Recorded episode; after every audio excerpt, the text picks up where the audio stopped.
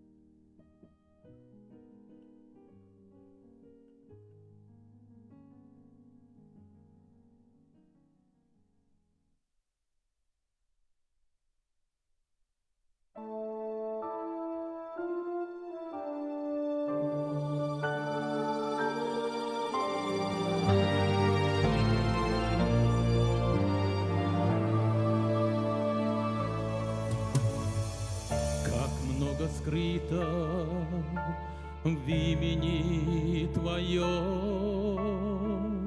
Мой Искупитель, мой Господь Святой. Тебе и жизнь, и путь в Тебе одной. Ты искупление, Иисус родной. Тебе поет природа поутру. Тебя в ночи звезды прославляют,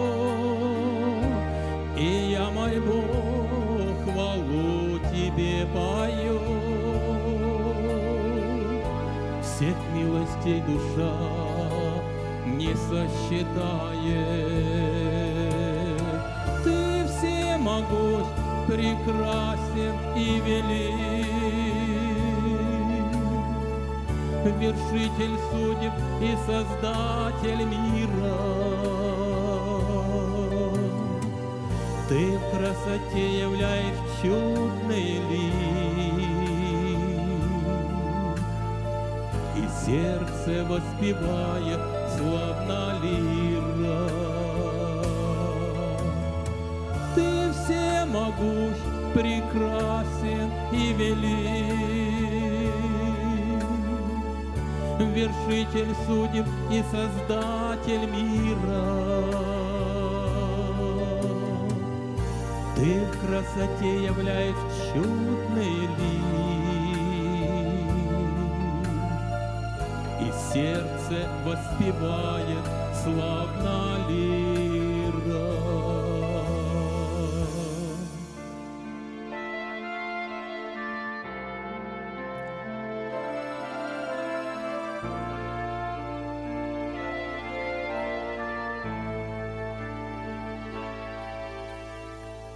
Ты мой Господь, опора и оплот. Ты, Боже святый, радость и веселье. Тебе душа с любовью воспоет. Ты мой Христос и жертва примирения. Благословен будь истинный Отец за вечное, бесценное, святое. Ты Бог любви, всеведущий Творец достойно славы имя дорогое. Ты всемогущ, прекрасен и велик, вершитель судеб и создатель мира. Ты в красоте являешь чудный лик, и сердце воспевает славно лира. Ты всемогущ, прекрасен и велик, вершитель судеб и создатель мира. Ты в красоте являешь чудный лик, и сердце воспевает славно лира.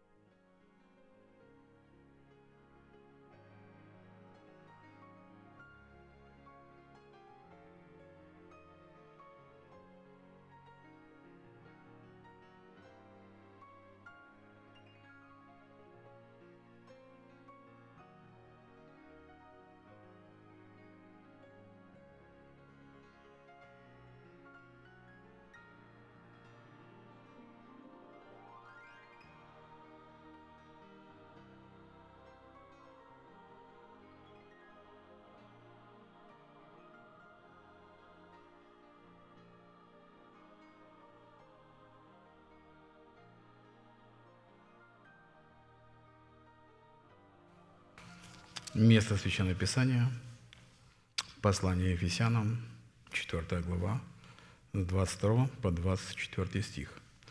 «Отложить прежний образ жизни ветхого человека и сливающего в обольстительных похотях, обновиться духом ума вашего и облечься нового человека, созданного по Богу в праведности и святости истины».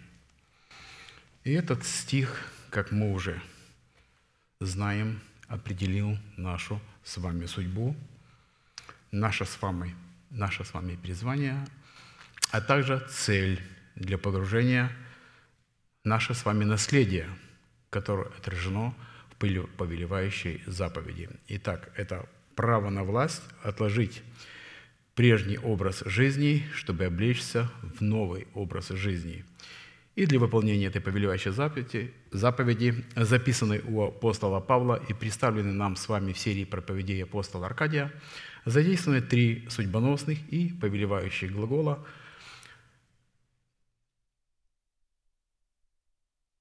которые обращены к нам как глаголы повелительного наклонения, как отложить, обновиться и облечься. И именно от сознательного нами произведенного решения – этих трех судьбоносных глаголов и будет зависеть, обратим мы себя в сосуды милосердия или же в сосуды гнева. А вернее, состоится ли наше с вами спасение, которое мы с вами получили как залог, или мы его утратим навсегда. Надо знать, что существует опасность утратить свое спасение, которое мы приняли в формате залога – если не нашли нужным соработать с ним и возрасти в нем. Значит, залог остался залогом, он не наш. Семя, которое мы слышим, оно тоже не наше. Этот залог не перешел в нашу собственность, которая должна выражаться плодом нашего духа. Вот этот плод и будет являться нашей с вами собственностью, в силу чего наши имена навсегда будут изглажены из книги жизни – хотя в свое время они туда, конечно, и были вписаны. В этом формате мы рассмотрели первые два вопроса и остановились на исследовании вопроса, какие условия необходимо выполнить, чтобы посредством уже нашего обновленного мышления, а мы с вами обладаем обновленным мышлением, начать процесс обличения самого себя в полномочия, то есть как в права, так и в обязанности своего нового человека, созданного по Богу во Христе Иисусе в праведности и святости истины. И надо отметить, что только при наличии нами обновленного мышления, только тогда мы сталкиваемся с процессом вхождения в права и обязанности нашего нового человека, так как они у него совершенно иные. Потому что новый человек создан по Богу во Христе Иисусе в праведности и святости истины – в этом и заключается коренное отличие от всех тех, кто отказался обновить свое мышление. И тогда происходит деградация мышления. И такое мышление начинает обслуживать низкие, душевные, плотские запросы нераспятой души. И в связи с обличением самого себя в нового человека мы пришли к выводу, что нам необходима помощь Бога. В чем для нас должна выражаться помощь Бога? В предмете Его милости – Средством же для принятия всякой милости, выраженной в наследии милости Божией, как мы знаем, а знаем только потому, что мы так научены, и мы это приняли, и мы в это верим, является только молитва или же поклонение. Молитва же или поклонение служит или инструментом для принятия помощи в наследии дела и Божией.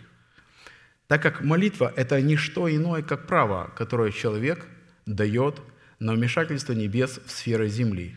И такое право мы призваны давать Богу только на установленных им условиях.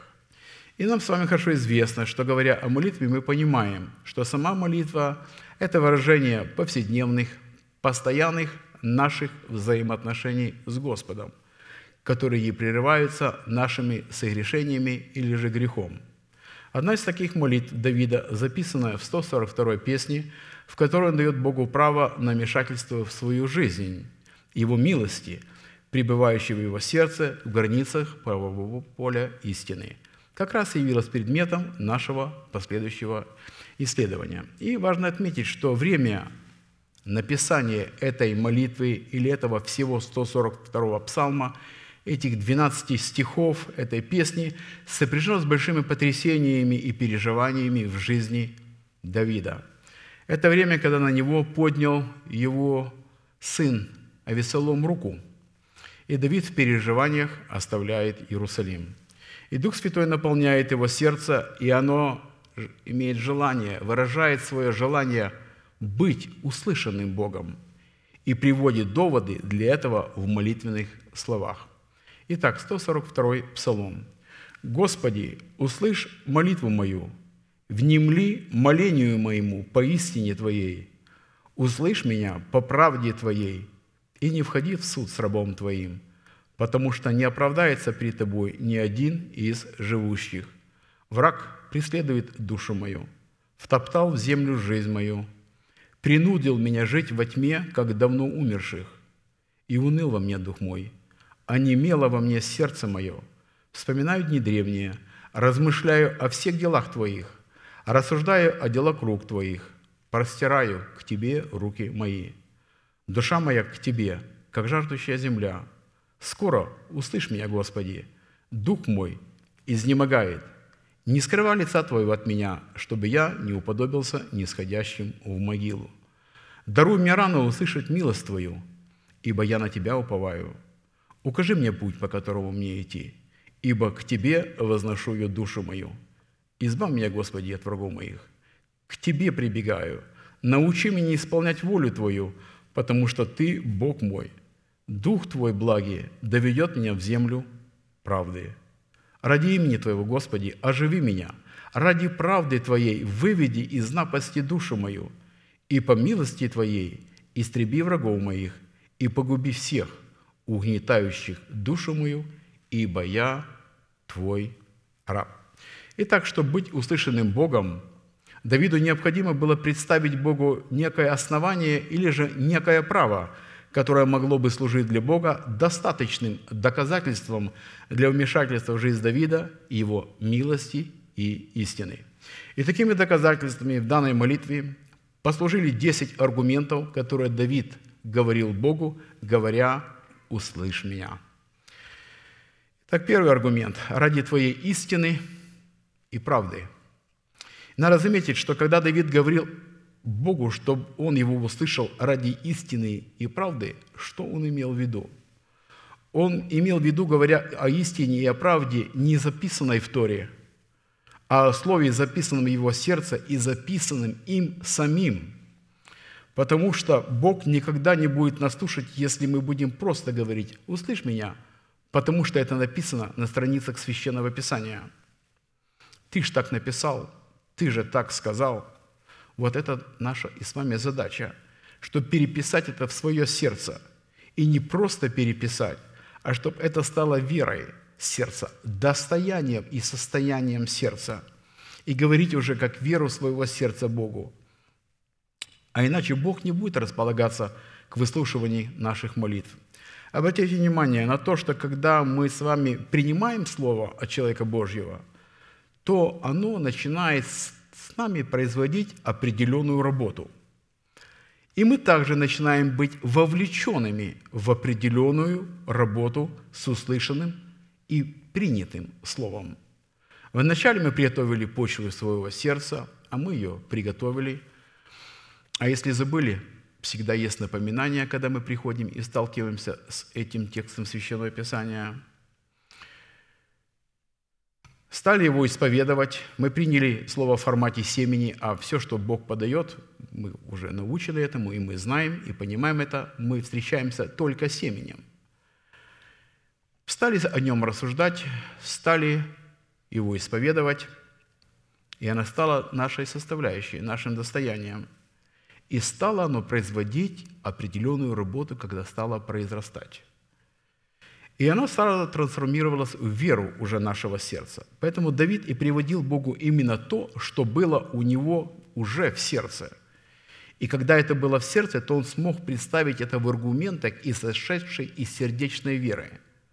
Он не дерзил, Это не дерзость, это дерзновение к Богу. Это не было дерзостью, если в сердце Давида не было наличия Слова Божьего. Дерзость, когда человек обращается к Богу, и при этом в его сердце нет места для Господа, нет его слов. Евангелист Матфей описывает следующий случай. Тогда один книжник, подойдя, сказал ему, «Учитель, я пойду за тобою, куда бы ты ни пошел». Сколько людей, которые слышали слова нашего пастора, «Мы за тебя жизнь отдадим». Мы так любим церковь, мы так любим святых. Но это не главное. Главное в то, что мы слышим, чтобы оно было внутри. И говорит ему Иисус. Иисус сразу дал определение его состоянию, чтобы он его услышал и сделал вывод, что ему Христос сказал. Лисицы имеют норы, птицы – небесные гнезда, а Сын Человеческий не имеет где преклонить головы – Матфей такого человека представил книжникам, представителям весьма образованной прослойки иудейского народа. И он должен был бы понимать образную речь. Поэтому всегда и везде, когда говорят книжники, фарисеи и садукеи, представляется религиозная элита своего времени. Лука же в точности передает такие эти события, за исключением, что он представил этого человека не по его религиозному статусу, а он так сказал – некто, как неопределенное лицо, некто сказал ему, «Господи, я пойду за тобой, куда бы ты ни пошел». Почва этого сердца была настолько пропитана, проинформирована и заполнена ложной информацией, и несмотря на это, он еще хочет пойти за Христом, куда бы он ни пошел. Поэтому некто не пойдет, а пойдет только тот, кто сможет стать не книжником, а учеником. Не пойдет тот, кто засорен – Дерзость, когда наше сердце не приготовлено к слушанию слов Господних, а мы стараемся взять молитвенные слова, и ничего не происходит.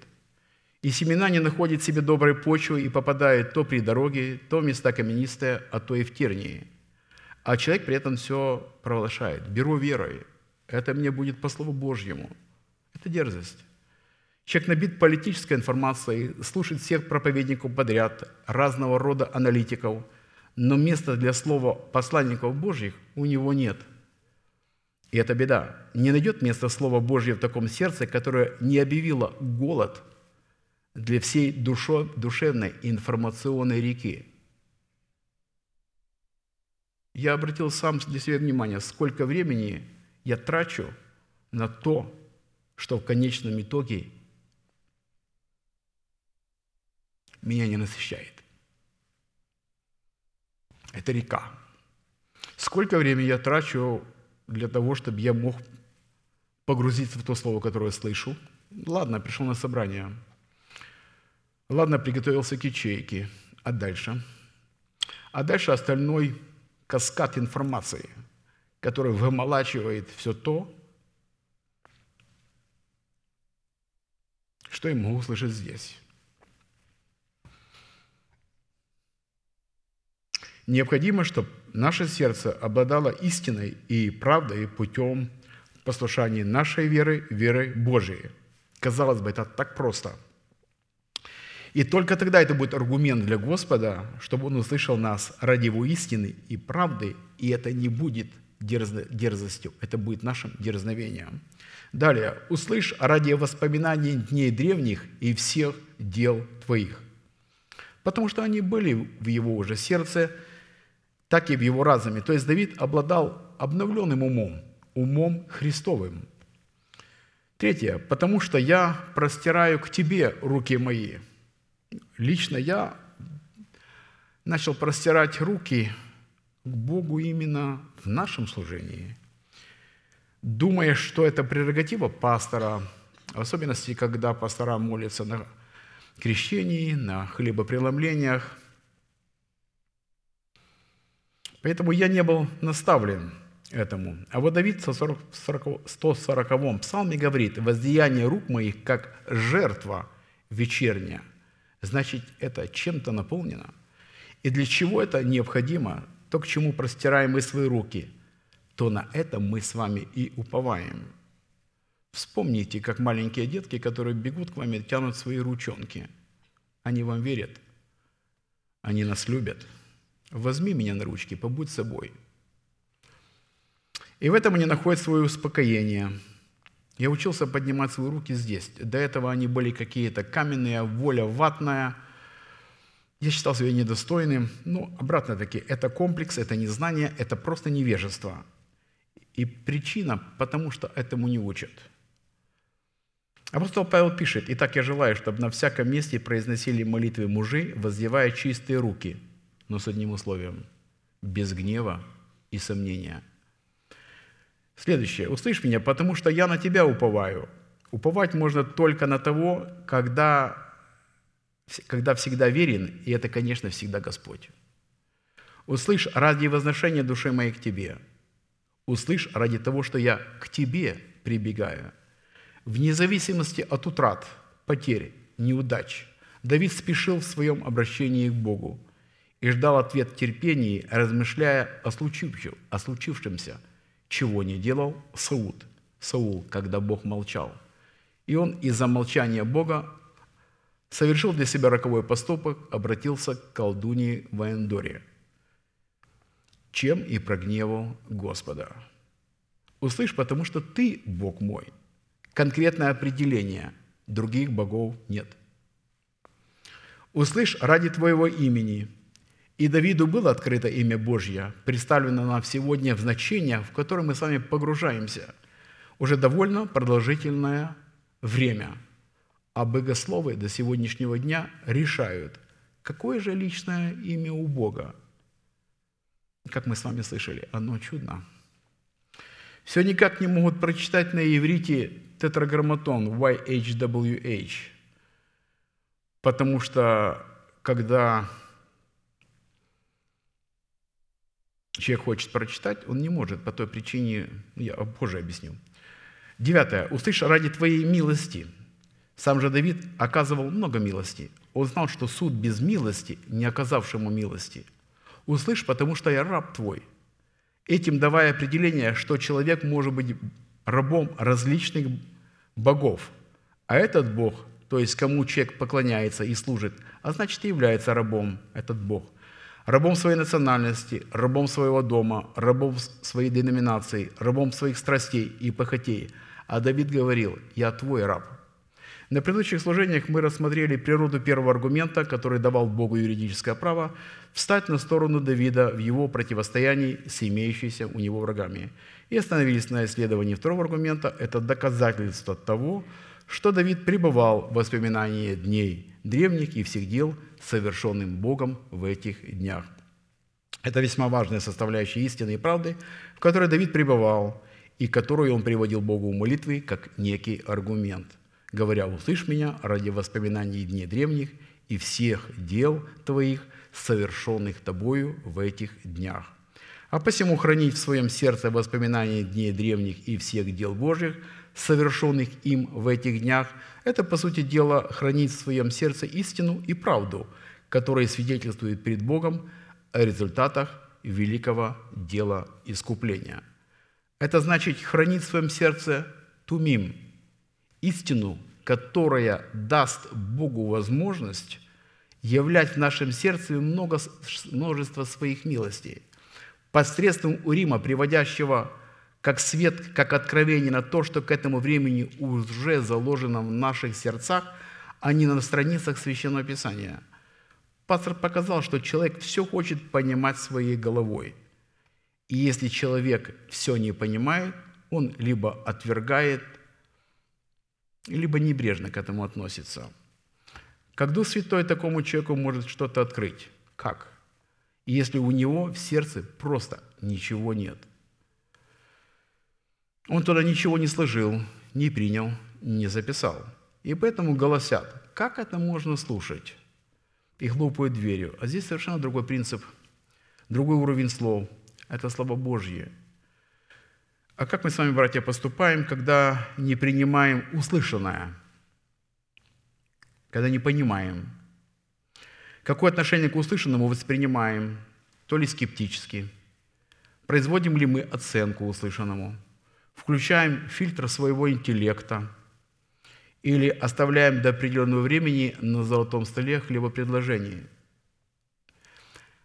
Мы сегодня так констатируем этот факт об, этих, об, об этом столе. А я помню, лет 15 назад, а может 20,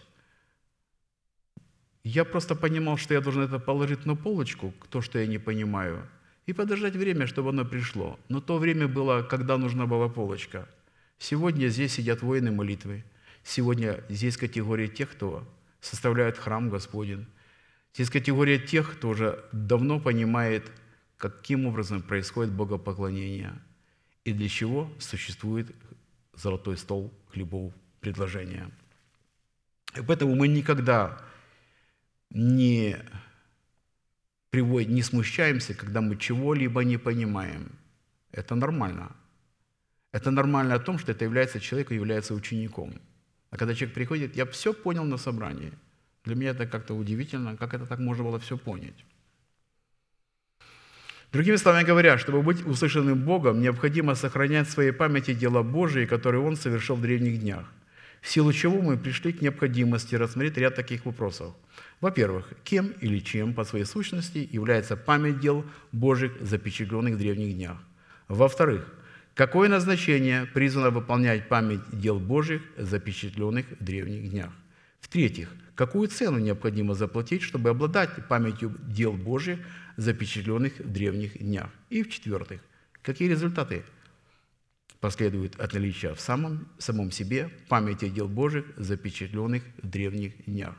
И рассматривая вопрос первым, чем сама по себе является память, как по своей сущности, так и по своему определению, мы пришли к выводу, что память является запасом мыслей или кладезь образной информации и впечатлений, полученные нами из измерений физического мира и измерений духовного мира, а также из измерения генетической линии, воспринятой нами от суетной жизни наших отцов – Следовательно, каждый из нас является живым программным устройством и носителем большого объема информации, принятой нами вне зависимости от, то, от, от нашей воли и желания, и хранящихся в стволовых клетках, начиная от Адама. Это все происходит вне зависимости нашей воли. Но мы можем задействовать нашу волю через наше обновленное мышление – дабы противостоять этой армаде информации. Важно отметить, что мы с вами ответственны за то, какую информацию мы слушаем, какую читаем и какую смотрим. Именно это будет являться инструментом для нашего становления.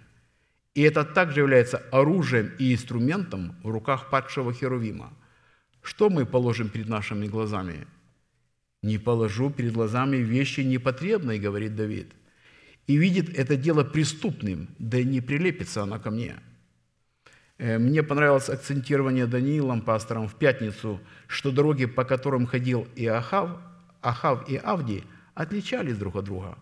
Ахав пошел по дороге интернета, Википедиям, кто что скажет новенького. Авди пошел получать откровения к Илье. Те откровения, которые могут дать жизнь для каждой части нашего естества, для нашего духа, души и нашего тела. И мы знаем, что Писание говорит, что перед восхищением Господь пошлет Илью. И когда на земле появилось, то есть началось проповедоваться учение Иисуса Христа, пришедшего во плоти, это и значит, что Дух Ильи уже пришел, и Илья уже здесь на земле. Это явный почерк, что Он между нами. И святые приготавливают путь для Господа, налаживают табу на свои душевные и плотские помышления – и будем помнить, что в силу наших возможностей, которые Бог заложил в нас в момент сотворения, мы не можем сохранять в своем сердце память дел Божьих, совершенных в древних днях, одновременно взирая на дела человеческие. А посему, сохраняя в своем сердце память дел Божьих, совершенных им в древних днях, мы сглаживаем как память дел, дел человеческих, которую заложили наши отцы через семя греховное. Это болезни, разрушения, одиночества, депрессии, разврат. Но когда мы будем взирать на дела, которые Бог совершил, то это будет сглаживать эту информацию, силу закона Духа жизни во Христе Иисусе, так и информацию, переданную нам от суетной жизни наших отцов. И напротив, сосредотачивая свой взор и свои мысли на делах человеческих, мы сглаживаем память дел Божьих в своем сердце. И таким образом сами лишаем себя права на вечную жизнь и сами облекаем, обрека, об- обрекаем самого себя на погибель в озере огненном. Память дел Божьих – это как раз то основание, на котором, которое всегда Бог обращает свой взор. И через наличие этой памяти в сердце человека может ему помочь. Сохраняя в своем сердце память дел Бо- Божьих, совершенных им в древних днях, это выбор, роль и ответственность человека. Очень важно, когда человек этому научен. При рассматривании вопроса второго, какое назначение в отношениях между Богом и искупленным им человеком призвано выполнять память дел Божьих, произведенных им в древних днях, запечатленные на скрижалях нашего сердца. И мы в определенном формате уже рассмотрели три составляющих, которые служат памятью пред Богом и остановились на исследовании четвертой составляющей – это судный наперстник. Первосвященник в полном облачении с судным наперстником на груди представлял впечатляющее зрение в глазах присутствующих. Просто мы никогда не видели, мы можем это взирать духовным взором, но физическим взором, когда люди видели, люди приходили в трепет. По свидетельству Иосифа Флавия, Иодуй в первосвящен- первосвященнических одеждах в сопровождении священников в льняных облачениях и множество прислужников в белых одеждах вышел навстречу разгневанному царю Александру Македонскому. В то время Израиль был порабощен. И он грозил ему наказанием за то, что он оказался послать субсидию войска при осаде города Тира. Александр, пораженный величественным зрелищем, отделившись от прочих, подошел к первосвященнику и поклонился перед ним. И когда один из вельмож Александровых спросил его, почему он вздумал унизиться перед каким-то иудейским священником, когда он сам принимает поклонение от царей множества стран, весь тот расцветающий мир был покорен этим молодым человеком. Александр ответил, поклонился я не первосвященнику, а Богу, которому он служит в этом высоком звании. Он увидел Бога за первосвященником. Очень для нас важно увидеть Бога за человеком Божьим. Я понимаю, мы видим человека, но если мы увидим за ним Бога, наше отношение к тому, что мы слышим, будет совершенно иное. Поэтому нам нужно вести с такими людьми подобающе. Итак, четвертая составляющая назначения памяти дел Божьих в нашем сердце призван являться наперстник судный на груди первосвященника или же, как мы говорим, первого священника. И надо помнить, что мы также имеем призвание, которое и должны исполнить – быть царственным священством – то есть как царем, так и священником одновременно. И мы уже знаем, что таким человеком был царь Давид, муж по сердцу Бога.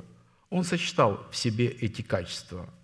Он их взращивал с юности, с тем, что с самого начала пас стада своего отца. Казалось бы, как-то просто. Вот откуда начинается все то, что произошло в жизни Давида.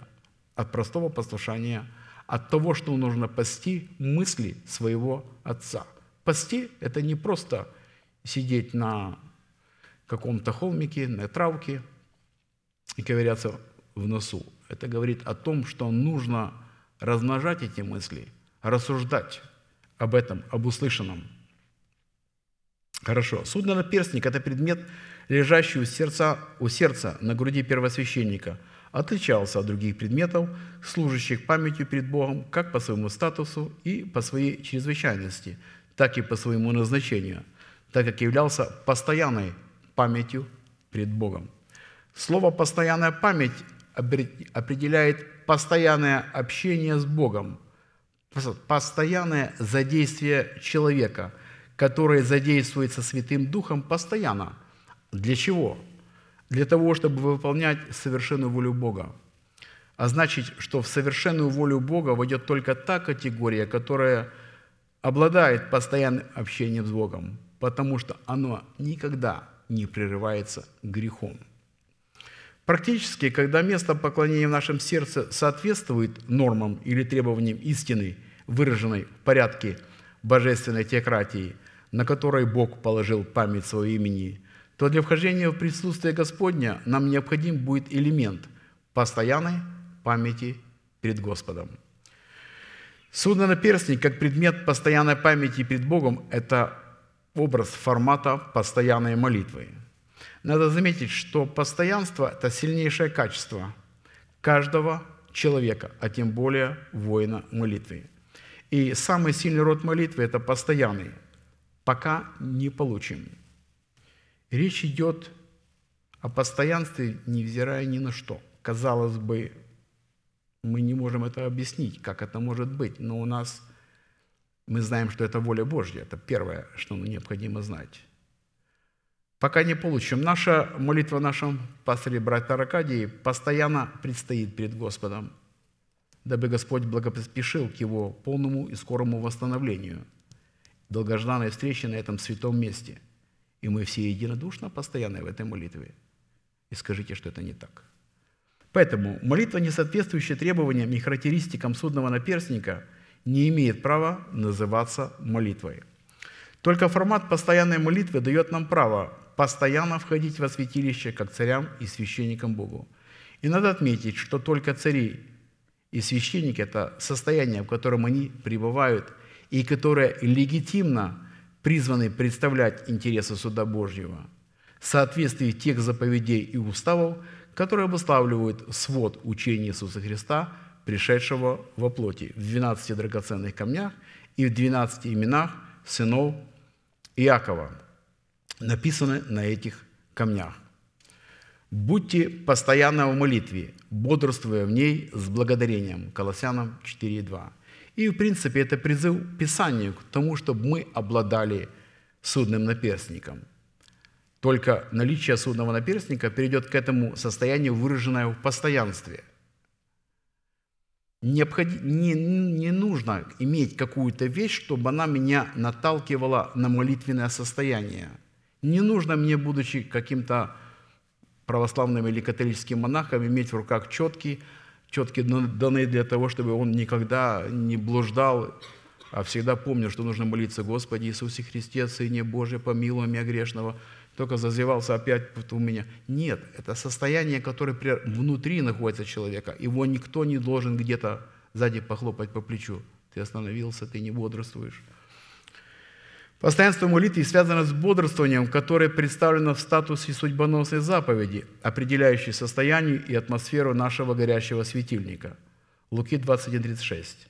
Итак, бодрствуйте на всякое время и молитесь, да сподобитесь избежать всех, всех сил будущих бедствий и предстать пред Сына Человеческого.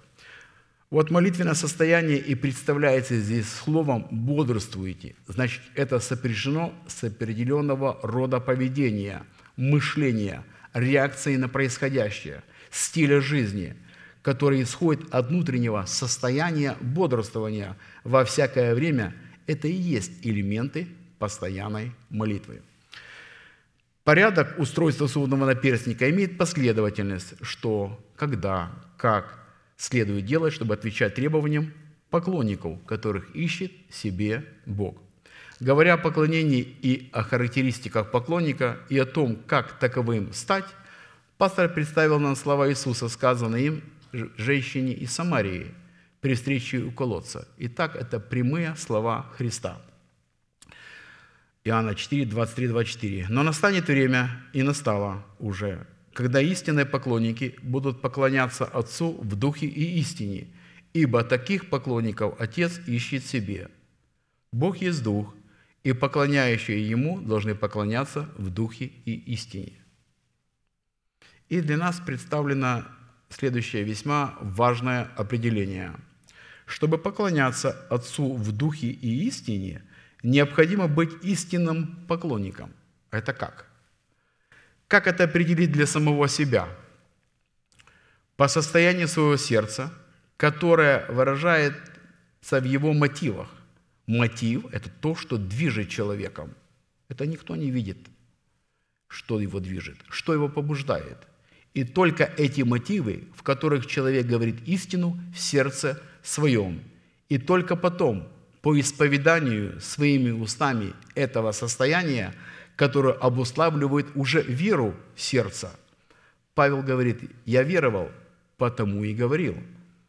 А как это на практике, можно спросить? На практике означает не повреждать истины преследовании целей, установленных кем? Богом в Писании. А разве так можно?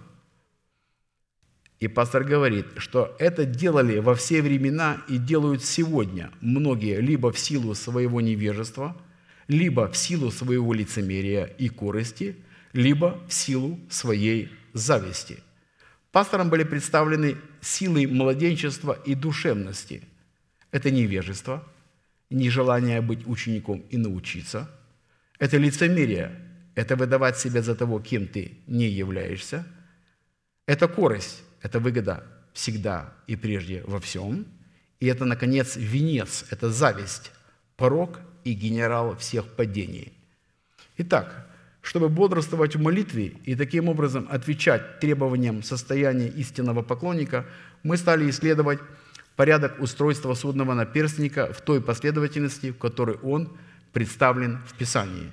То есть мы, изучая устройство судного наперстника, не производим экскурсию по изучению одежд священнослужителей Иерусалимского храма, а мы изучаем устройство судного наперстника, тем самым соработаем с Богом в устроении самого себя, в истинных поклонников Бога, в той последовательности, которую нам предлагает Писание. И эту последовательность мы и прочитаем. Исход, 28 глава, 15 и 16 стих. «Сделай наперстник судный искусную работою, и мы пришли, чтобы была необходимость искусной работы. Искусно, искусно – это достигну высокого мастерства в какой-либо области знаний или в каком-либо деле. То есть мастерски, хорошо сделаны. А здесь искусность была связана с личностью Святого Духа и со Словом Божьим. Только они поставляют оригиналы. Это они могут соделать нас с вами искусными – это не искусство, которое есть творчество отражения реальности в воспроизведении действительности в художественных образах. Это не так. Сделай вот такую работу, и как и фот, из золота, из голубой, пурпуровой и черленой шерсти, из скрученного весона сделай его. Он должен быть четырехугольный, двойной, в пять дней длиною и в пять дней шириной – Мы отметили, что в Септуагинте, то есть в нашем переводе, судный наперстник называется знамением правосудия. Септуагинта является самым старым известным переводом Ветхого Завета на древний греческий язык. Пастор постоянно употребляет это слово и такой коротенький экскурс. Когда Египет был под властью Птоломея V, а в Египте проживало очень много иудеев. А сам по себе Птоломей был из категории тех, точно такие, как и сегодня живут. У меня самый большой дом, у меня самая дорогая машина. Примерно вот такой характер был этого человека, потому что он построил одно из семи чудес света, маяк Фарос. У него была самая большая библиотека, более 35 тысяч, 35 тысяч свитков. Ну и оказалось, что у него э, в библиотеке нет священного писания. Он это стал дары священнослужителям и первосвященнику в Израиль, и оттуда прислали 70 человек. Ну, их было 72, вот это 70 и называется септуагинта с греческого языка. И они перевели с иврита на древнегреческий, на древнегреческий, с иврита на древнегреческий язык всю Тору. Она была переведена евреями. Перевод можно считать очень определенно верным и, и, и четким – Потому что именно этим переводом пользовались ученики, когда Евангелие писалось на греческом языке, а цитировали евангелисты именно с этого перевода, септуагинты. Поэтому э, Этот перевод был сделан 308, 280 лет до Рождества Христова. 280 лет до Рождества Христова уже был этот перевод. Поэтому он вызывает доверие к этому труду, сами евангелисты, поэтому и цитированы именно с этого перевода. Образ судного наперстника находит свое выражение в совести человека, очищенного от мертвых дел, на скрижале которой, как на печати, запечатлено учение Иисуса Христа, пришедшее, пришедшего во плоти, и выражается в 12 учениях. Таким образом, именно совесть, очищенная от мертвых дел, запечатленная на ее скрижалях истины и правды, будет обуславливать природу истинных поклонников, которые будут давать Богу право действовать как в них, так и через них на планете Земля. И именно таких поклонников Отец Небесный ищет себе. Итак, шаг, шаг первый – это дать определение, что такое мертвые дела. И если они в наличии, то очистить свою совесть от них и запечатлеть, как на печати, на скрижалях истину и правду. И только с наличием истины и правды можно давать Богу право проводить свою работу в нас, тем самым представляя себя истинными поклонниками. И только таковых поклонников Отец Небесный ищет себе. Бог есть Дух, и поклоняющиеся Ему должны поклоняться в Духе и истине, ибо таких поклонников Отец ищет себе. Иоанна 4, 24, Интересно. 24, 24 тут видно опечатка, я извиняюсь. Заметьте, что здесь полностью исключено состояние как младенчества, так и душевности. Потому что невежество в познании истины, выраженной в учении Иисуса Христа, пришедшего плоти, не позволит человеку поклоняться в духе своей совести, не очищенной от мертвых дел. Потому что в его совести будет отсутствовать истина в предмете судного наперстника – определяющего право входить в присутствие Божие, чтобы представлять совершенную волю Небесного Отца. Здесь пастором представлена наша с вами ответственность за содержание истины в нашей совести.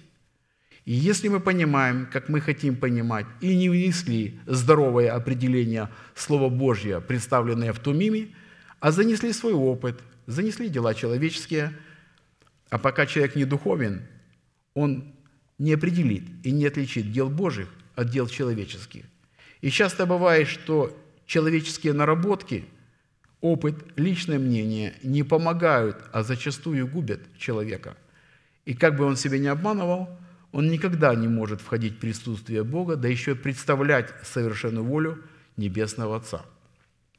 Хорошо насколько позволил нам Бог и мира нашей веры, мы в определенном формате рассмотрели размеры, материал, из которого должен был устрояться судный наперстник, и остановились на рассматривании следующего требования в устройстве судного наперстника, которое гласит «И став в него оправленные камни, четыре ряда, рядом рубин, топаз, изумруд» – это один ряд. Второй ряд – карбункул, сапфир и алмаз. Третий ряд – яхонт, агат и аметист. Четвертый ряд хризолит, оникс и яспис. В золотых гнездах должны быть вставлены они. Сих камней должно быть 12 по числу сынов Израилевых, по именам их. На каждом, как на печати, должно быть вырезано по одному имени из числа 12 колен. Это исход 28 глава, 17 по 21 стих. Очень важно отметить, какую оценку им представляет Писание, которое дает возможность увидеть в них имена Божьи, так и их характеристику. Следовательно, и поклонник Бога должен обладать характеристиками Небесного Отца, а иначе он и не может быть поклонником Бога. Драгоценные камни должны были вставляться в золотые гнезда, а посему необходимо было прежде, как и в случае с раменами, приготовить и воткать в судный наперстник 12 золотых гнезд – в четыре ряда по три на каждый ряд. Таким образом, как мы отметили, 12 золотых гнезд, вотканные в судный наперстник, приготовленные для вставления в них 12 драгоценных камней, соответствующими размеру золотых гнезд, это образ суда Божьего в учении Иисуса Христа, пришедшего во плоти, написанных на скрижалях нашего сердца – которые мы, как поклонники, призваны представлять в своей постоянной молитве. То есть эти золотые гнезда – это и есть учение Иисуса Христа, а вот эти драгоценные камни – это и есть мы с вами. Поэтому никогда не подгоняли эти гнезда, эту оправу золотую под драгоценный камень. А еще очень важно отметить, что не все драгоценные камни, которые найдены, они в это время, когда их нашли, являются очень драгоценными. Они драгоценность представляют тогда, когда над ними произведена большая, кропотливая, трудоемкая работа. И только тогда камень может засверкать, он будет отполирован, он будет отвечать тем требованиям, с которым он, в принципе, рожден, этот камень. Поэтому, как мы являемся этими камнями, то мы себя подгоняем, сработаем, обтачиваем под готовую оправу, представляющую начальственное учение. А 12 драгоценных камней с вырезанными на них, как на печати, именами сынов Израилевых – это образ и формат нашей с вами постоянной молитвы, представляющей совершенные суды Бога.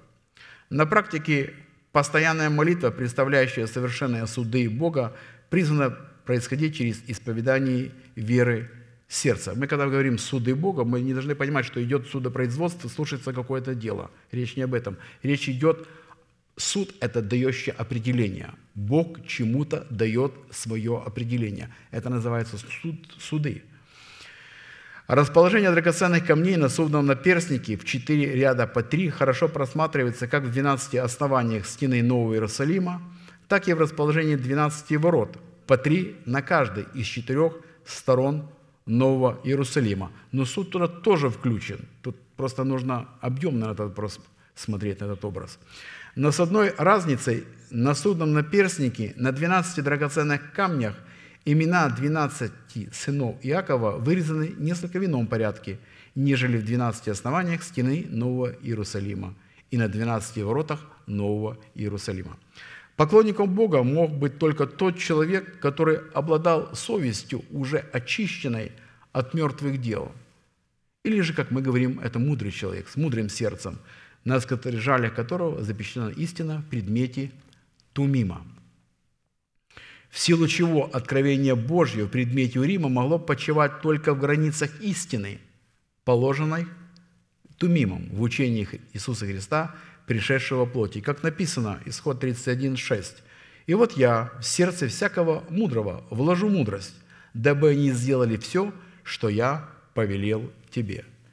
Мы сегодня с вами обратимся ко второму свойству поклонника, на суд, судом на перстнике нашего сердца, через которое Бог может постоянно проявлять себя на планете Земля, выражено в достоинстве драгоценного камня топаза, а именем, вырезанным на втором, на втором драгоценном камне судного наперстника, в нижнем ряду на скрижалях нашего сердца, является имя Симеона, второго сына Якова – имя которого означает «слышать».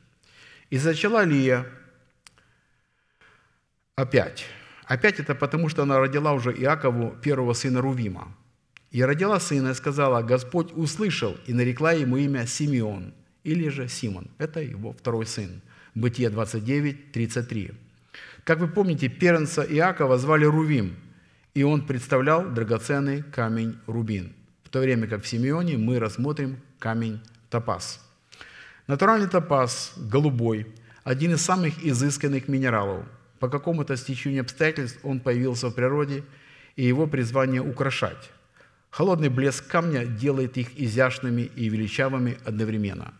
Сияние которого источает голубые топазы под лучами света царственно. Древние ценители драгоценных камней считали топаз символом благоразумия – а в древних медицинских трактатах у целителей того времени топаз пользовался необыкновенной популярностью. Имя Бога, представленное в драгоценном топазе по предположениям иудейского равината, на иврите означает «гамаль», что в переводе на русский язык означает «распорядитель вознаграждения и кары». Что указывает на тот фактор, что функции поклонника Бога, заключенные в данном драгоценном камне топазе – призваны состоять в полномочиях высвобождать вознаграждение за верность Богу и карать за нарушение верности Богу.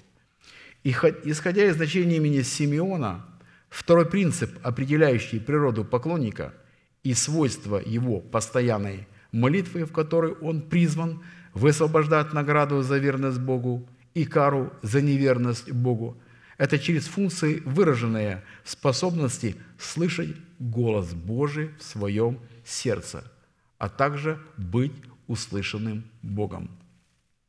Откровение 3.20. «Се стою у двери и стучу, и если кто услышит голос мой и отворит дверь, войду к нему и буду вечерить с ним, и он со мною».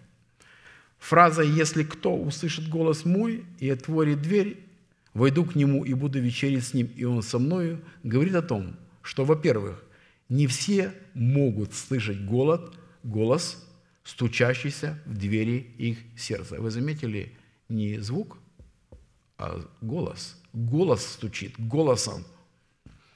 А услышать голос – это тоже еще не все. Необходимо открыть двери. И поэтому, во-вторых, из услышавших стук этого голоса не все примут решение. Поэтому сначала услышали одни, а потом, оказывается, еще нужно решение принимать. Мало того, что ты услышал. Открыть двери своего сердца. Вот тут как раз и торговли не должно быть. А она здесь моментально. А что если? По той простой причине, что не все согласятся представлять себя Богу в достоинстве замочной скважины в своем сердце, которая обуславливает свойства поклонника и природу его поклонения, когда он представляет себя Богу в живую жертву, святую, благоугодную Богу для разумного служения. Либо да, либо нет.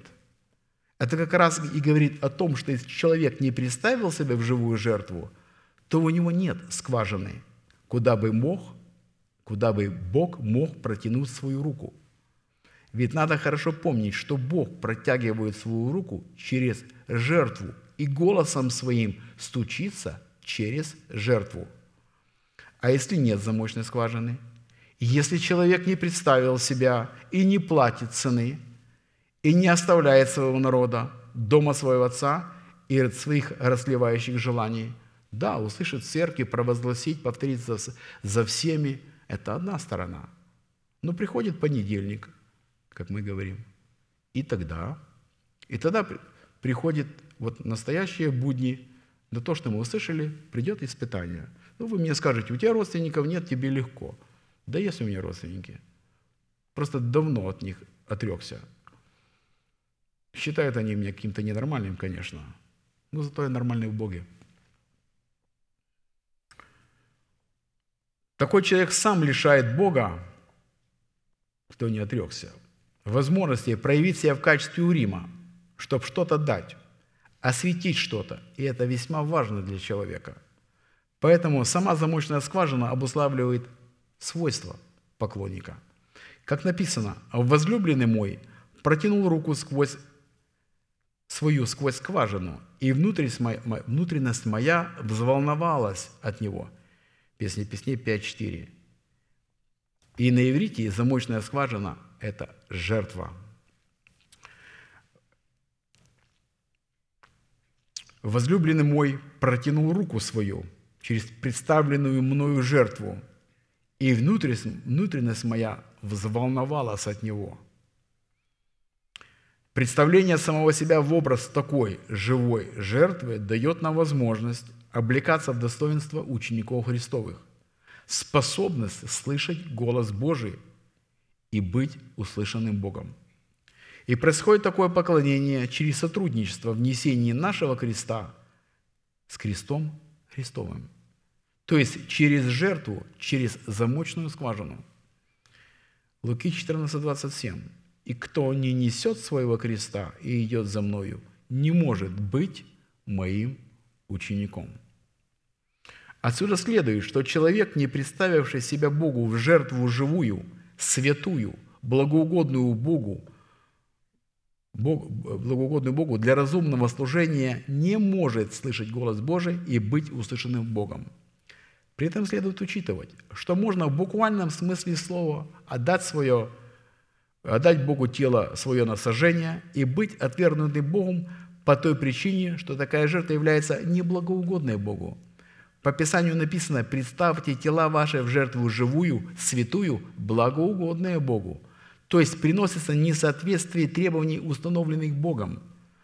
Потому что человек, принося жертвы Богу, может преследовать свои личные цели. И как написано 1 Коринфянам, 13 глава, 3 стих.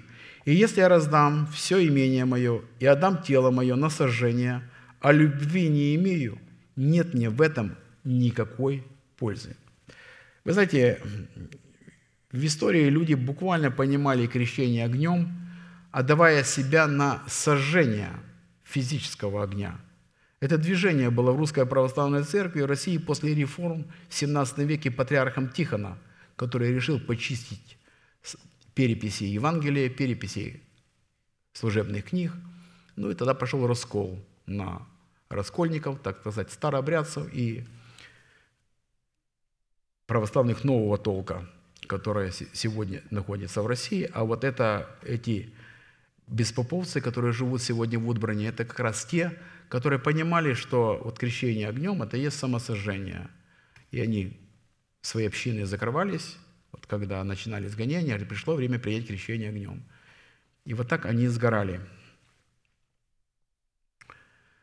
Но мы знаем, что жертва должна быть живой и преследовать служение любви – а если любви нет, то мы знаем, если ты любви нет, то ты кимвал звучащий. А собственный интерес – это всегда стать богатым, влиятельным, в особенности быть успешным на религиозном поприще, то пользы от этого не будет просто никакой. В данном случае имеется любовь к Богу, которая определяется исполнением Его заповедей, повелевающей – умереть для своего народа, для своего дома и для своей жизни. Таким образом, наличие замочной скважины в дверях нашего сердца делает нас живой жертвой на алтаре Господа, обретается в сотрудничестве несения нашего креста с крестом Христовым. Подводя итог определению свойств поклонников, способности слышать голос Божий в своем сердце и быть услышанным Богом, следует, что ключом к овладению этим свойством является постоянная молитва, протекающаяся и творящаяся в духе и истине. Под духом – это поклонение в духе, имеется в виду молитва, исходящая из сердца. Не из ума, а из сердца – это поклонение в духе. А под истиной имеется в виду тот порядок, в котором происходит это поклонение. А сам порядок определяется наличием истин – отвечающих требованиям 12 учений Иисуса Христа, пришедшего плоти, уже записанные на скрижалях нашего сердца. А посему, если человек не осведомлен через наставление в вере в отношении сути 12 учений Иисуса Христа, пришедшего во плоти, которые обуславливают порядок Царства Небесного, и не принял его в свое сердце, как неизменную заповедь Бога, его молитва никогда не сможет отвечать требованиям истины. Следовательно, такой человек только в своих очах будет видеть себя поклонником Бога. Но в очах Бога такой человек никогда не сможет не только рассматриваться поклонником Бога, но и претендовать на статус его поклонника. Хорошо, третье свойство поклонника. На судном наперстнике нашего сердца, через которое мы можем слышать Бога, а Бог может слышать нас – и получает возможность постоянно проявлять себя на планете Земля, выраженном в достоинстве драгоценного камня изумруда. А именем на третьем драгоценном камне судного наперстника в нижнем ряду на скрижале нашего сердца является имя Левия, третьего сына Иакова, имя которого означает привязанность. Бытие 29, 34. «И зачала Лия еще, и родила сына, и сказала, «Теперь-то прилепится ко мне муж мой, ибо я родила ему трех сынов». От всего наречено ему имя Левий. Изумруд – последний минерал среди высшего класса драгоценных камней. В старославянском изумруды назывались смарагд, что означает «зеленый», подчеркивая аристократичность камня, его неприступность – прозрачность, люди прозвали его «зеленым льдом». Имя Бога, представленное в драгоценном изумруде, по предположениям иудейского равината, на иврите означает «адар», что в переводе на русский язык означает «огонь сияющий». Исходя из значения имени Левия, третий принцип, положенный в основании постоянной молитвы, с которым нам, как поклонникам Богу, следует являться постоянной памятью перед Богом, является функцией, выраженной в нашем юридическом праве и в нашей способности прилепляться к Богу или же познавать Бога. Второзаконие 4.1.4. Итак, Израиль, слушай постановления и законы, которые я научаю вас исполнять, дабы вы, дабы вы жили и пошли и наследовали ту землю, которую Господь, Бог отцов ваших, дает вам. Не прибавляйте к тому, что я заповедую вам, и не убавляйте от того. Соблюдайте заповеди Господа Бога вашего, которые я вам заповедую. Глаза ваши видели все, что сделал Господь с Валфигором. Всякого человека, последовавшего Валфигору, истребил Господь Бог твой из среды тебя, а вы, прилепившиеся к Господу Богу вашему, живы все до ныне». И по сегодняшний день израильтяне, проживающие в Израиле, верят, что этим они и живы до ныне, что живут там, то есть они якобы этим прилепились к Господу, переехав в Израиле. Но мы с вами уже... Ничего личного. Но мы с вами уже давно живем в Иерусалиме. Но переезд в Израиль – это не иммиграция, а репатриация, якобы возвращение на родину. И по сей день Шма Израиль является начальной молитвой. Шма или Шема. Слушай, внемли, пойми, слушай, Израиль, Господь Бог наш, Господь один. Не прилепиться к Господу можно, но прилепиться к Господу можно и необходимо только тогда, когда будет произведен суд на вал фигурам, а не позоры парады геев и лесбиянок на улицах Иерусалима, которые давно являются Содомом и Гаморой, где и Господь наш распят. Как тогда, так и сегодня Бог производит суд через своих финиесов, и сегодняшнее копье – это проповедь апостолов нашего времени. Сегодняшнее копье – это наше послушание и исследование проповеди также апостолов нашего времени – мы прочитали, глаза ваши видели все, что сделал Господь с Ваалфигором, всякого человека, последовавшего Ваалфигору, истребил Господь Бог из среды тебя. Ваалфигор – это божество, почитавшееся моавитянами, поклонению которому были совращены многие израильтяне. Моавитский бог, культ которого состоял в грязном сладострастии и сексуальном распутстве – Свое название получил от горы Пиор или Фигор к северо-востоку от Мертвого моря. Его изображали в виде мужского полового органа, употреблялось как украшение и считался богом размножения и всех плодоносных сил. Потому что всех тех, кто прилепился к Велфигору, не прилепился к Господу нашему, кто прилепился к Господу, живы до ныне. Прилепился, стал стал одним с Господом. Насколько было идолопоклонство как тогда, так и сегодня. Исходя из заключительных слов, имеющихся изречением святых, которые посредством познания Бога прилепятся к Богу или привяжут себя к Богу, сохранят свое право на жизнь вечную. А те святые, которые пренебрегут данным постановлением, будут исторгнуты из уст Божьих, как претенденты на достоинство поклонника и последуют в погибель вечную. Брат Аркадий напомнил вам, что глагол «прилепляться» – на иврите обуславливает и сочетает в себе в первую очередь условия уникальных в своем роде взаимоотношений между Богом и человеком. И только затем, как эталон этих возвышенных отношений, этот глагол переносится на взаимоотношения между брачными партнерами. И стоит этот глагол из 12 различных оттенков – связанных друг с другом, дополняющих друг друга, поддерживающих друг друга и служащих и подтверждающих истинность друг для друга. Итак, прилепляться к Богу означает искать благорасположение Бога, располагать Его к себе, изучать желания Его сердца, наблюдать за движением сердца и ума, ожидать с трепетом, что Он мне скажет на этом служении, быть готовым, когда он скажет выполнять волю, усердно преследовать цели, поставленные Богом, достигать в погоне, то есть преследовать Его, не уклоняться от поставленной Богом цели, придерживаться взятых на себя обязательств, пребывать в постоянном общении, постоянной молитве, твердо хранить верность и чистоту отношений. Вот такой широкий спектр значений прилепляться к Богу. Исходя из многих постановлений Писания, именно эти условия за право поклоняться Богу в духе и истине и положены были в правовые основания для контракта или для выстраивания отношений между Богом и человеком.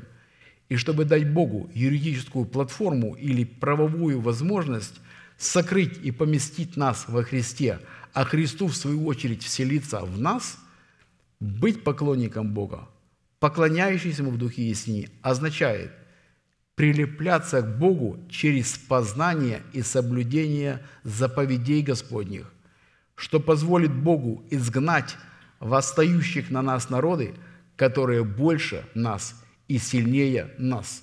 Будут глаза, как у Халева Иисуса, сына Навина.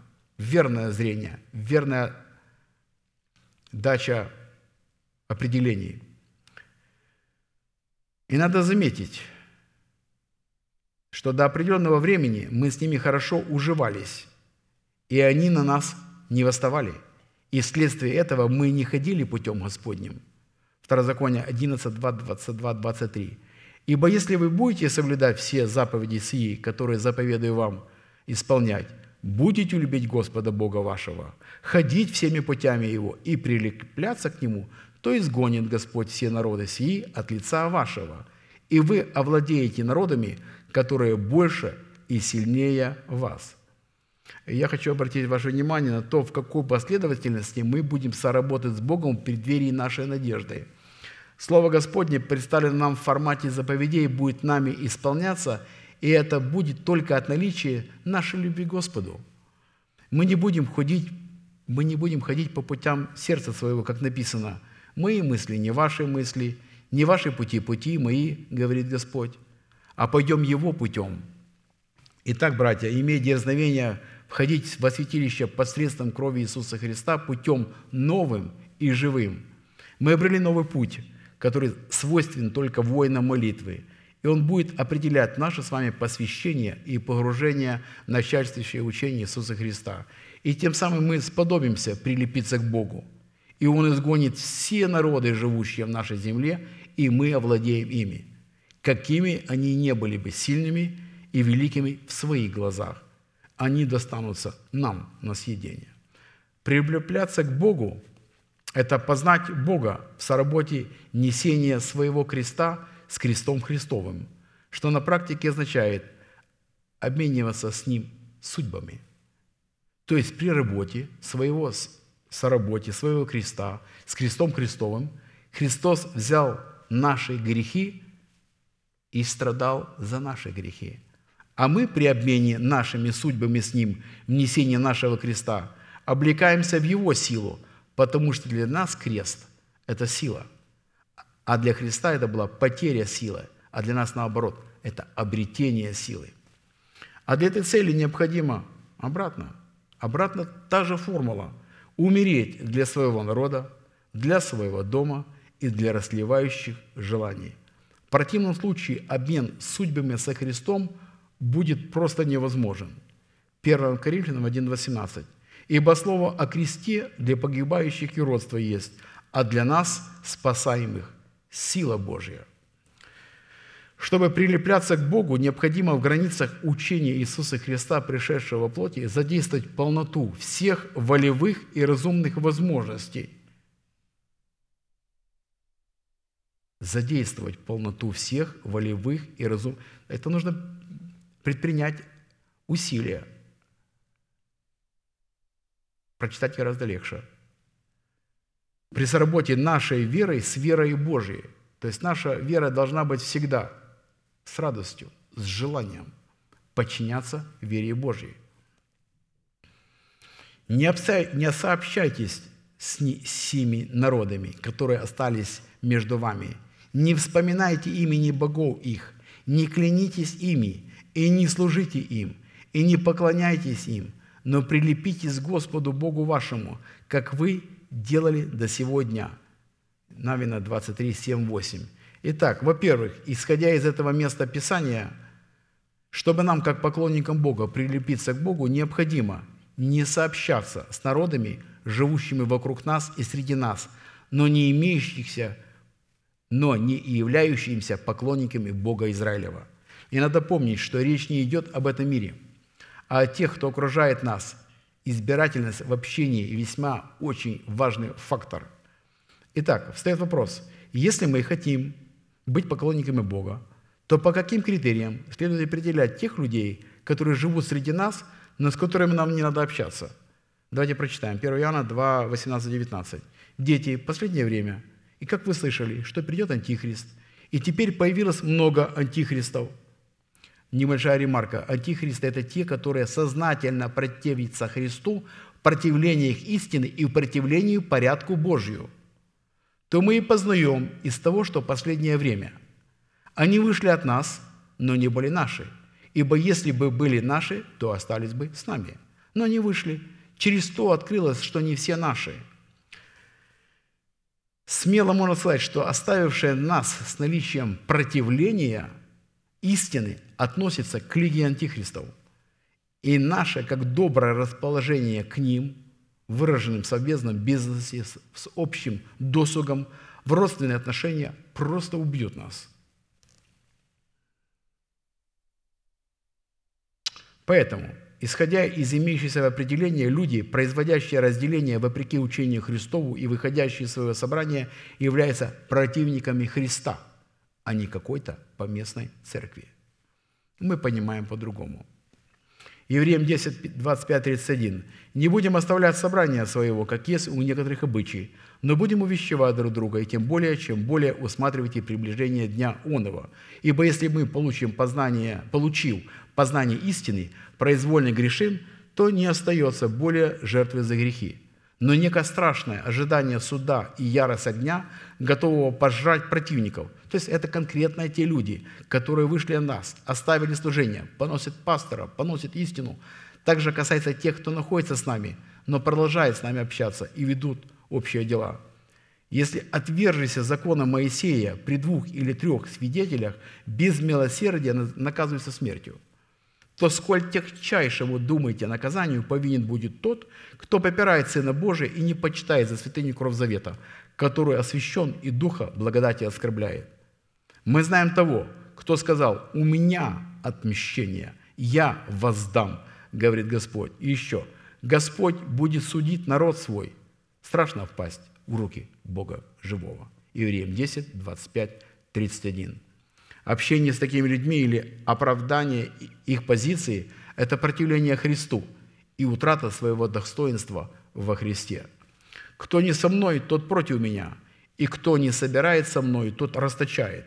Посему говорю вам, всякий грех и хула простятся человеком, а хула на духа не простится человеком. Заметьте, эти слова принадлежат Христу. Это не толкование, здесь прямая речь о людях, которые вышли от нас и с которыми, возможно, кто-то имеет желание общаться, и, имеет, и именно это является хулой на Духа Святого. Если кто скажет слово на Сына Человеческого, простится ему. Если кто скажет на Духа Святого, не простится ему ни в всем веке, ни в будущем. Или признаете дерево хорошим, и плод его хорошим. Или признавайте дерево худым, и плод его худым. Ибо дерево познается по плодам. Матфея 12, 30, 33. Заметьте, Писание говорит, не простится такому человеку ни в всем веке, ни в будущем, потому что Духа Святого похулил человека. Вопрос. Вы знаете, кто такие святые? Святые – это Божьи люди. Это те, кто обладают свойством Святого Духа. Они не могут сами себя защищать, ровно так, как и Святой Дух сам себя не защищает. То есть хулить и смеяться над святыми Божьими людьми равнозначно похулить Святой Дух. Потому что Святой Дух в них и они со своей жизнью отождествили, отождествились с Ним. А значит, что всякий, кто поносит такого святого человека, а также оставляет такие служения, где Дух Святой не гость чудесный, то такие люди не святых поносят, а в первую очередь тех, кто живет в них. Ведь написано, злословия злословящих тебя пали на меня. И такие люди стали обманывать в первую очередь самих себя, погружаясь в евангелизацию и различный благотворительный труд. И тех, кто их слушает, и тех, кто за ними пошли. Но надо помнить, начало, что эти люди, во-первых, просто оставили свое собрание, свое предназначение, свое положение, и этим самым они похулили Дух Святой. И нам, соответственно, не надо общаться с такими людьми, даже если они трижды наши родственники. И жалеть тоже ничего не надо. Они добровольно выбрали свой путь. Конечно, среди них есть и невежды, вышедшие за своими авторитетами, но это Божья забота, как их спасти. Я думаю, что я закончу вот на этом первом пункте, и с Божьей помощью, если это будет мне предложено, то я продолжу. Я благодарю за ваше внимание, за то слово, которое представлено было пастором для нас, за то, что мы имеем вот такую заботу, выраженную в этом слове, потому что это слово печется от нас, она нас утешает, наставляет, возвещает нас в будущее. Хорошо, святые, аминь. Давайте будем молиться и благодарить Господа.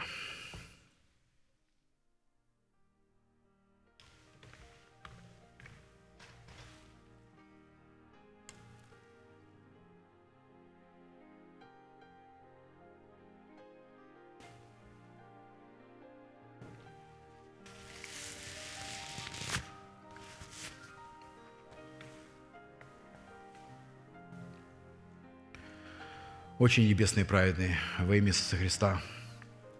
Мы благодарны имени Твоему Святому за привилегию быть на этом святом месте, которое очертила десница Твоя для поклонения чудному Твоему имени.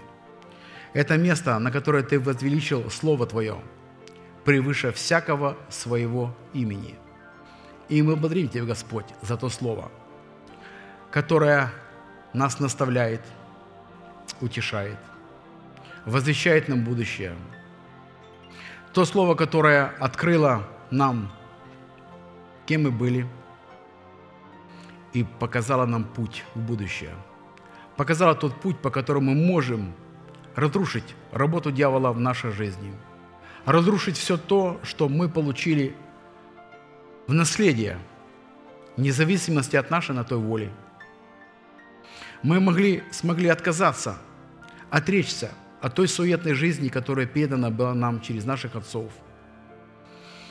И мы стали на это место записывать Твое Слово, Твои откровения, Твои мысли, Твои желания. И мы благодарим Тебя, Господь, что это Слово зажило в нас. Она не просто стала страницами Священного Писания, она стала нашим обыденным днем.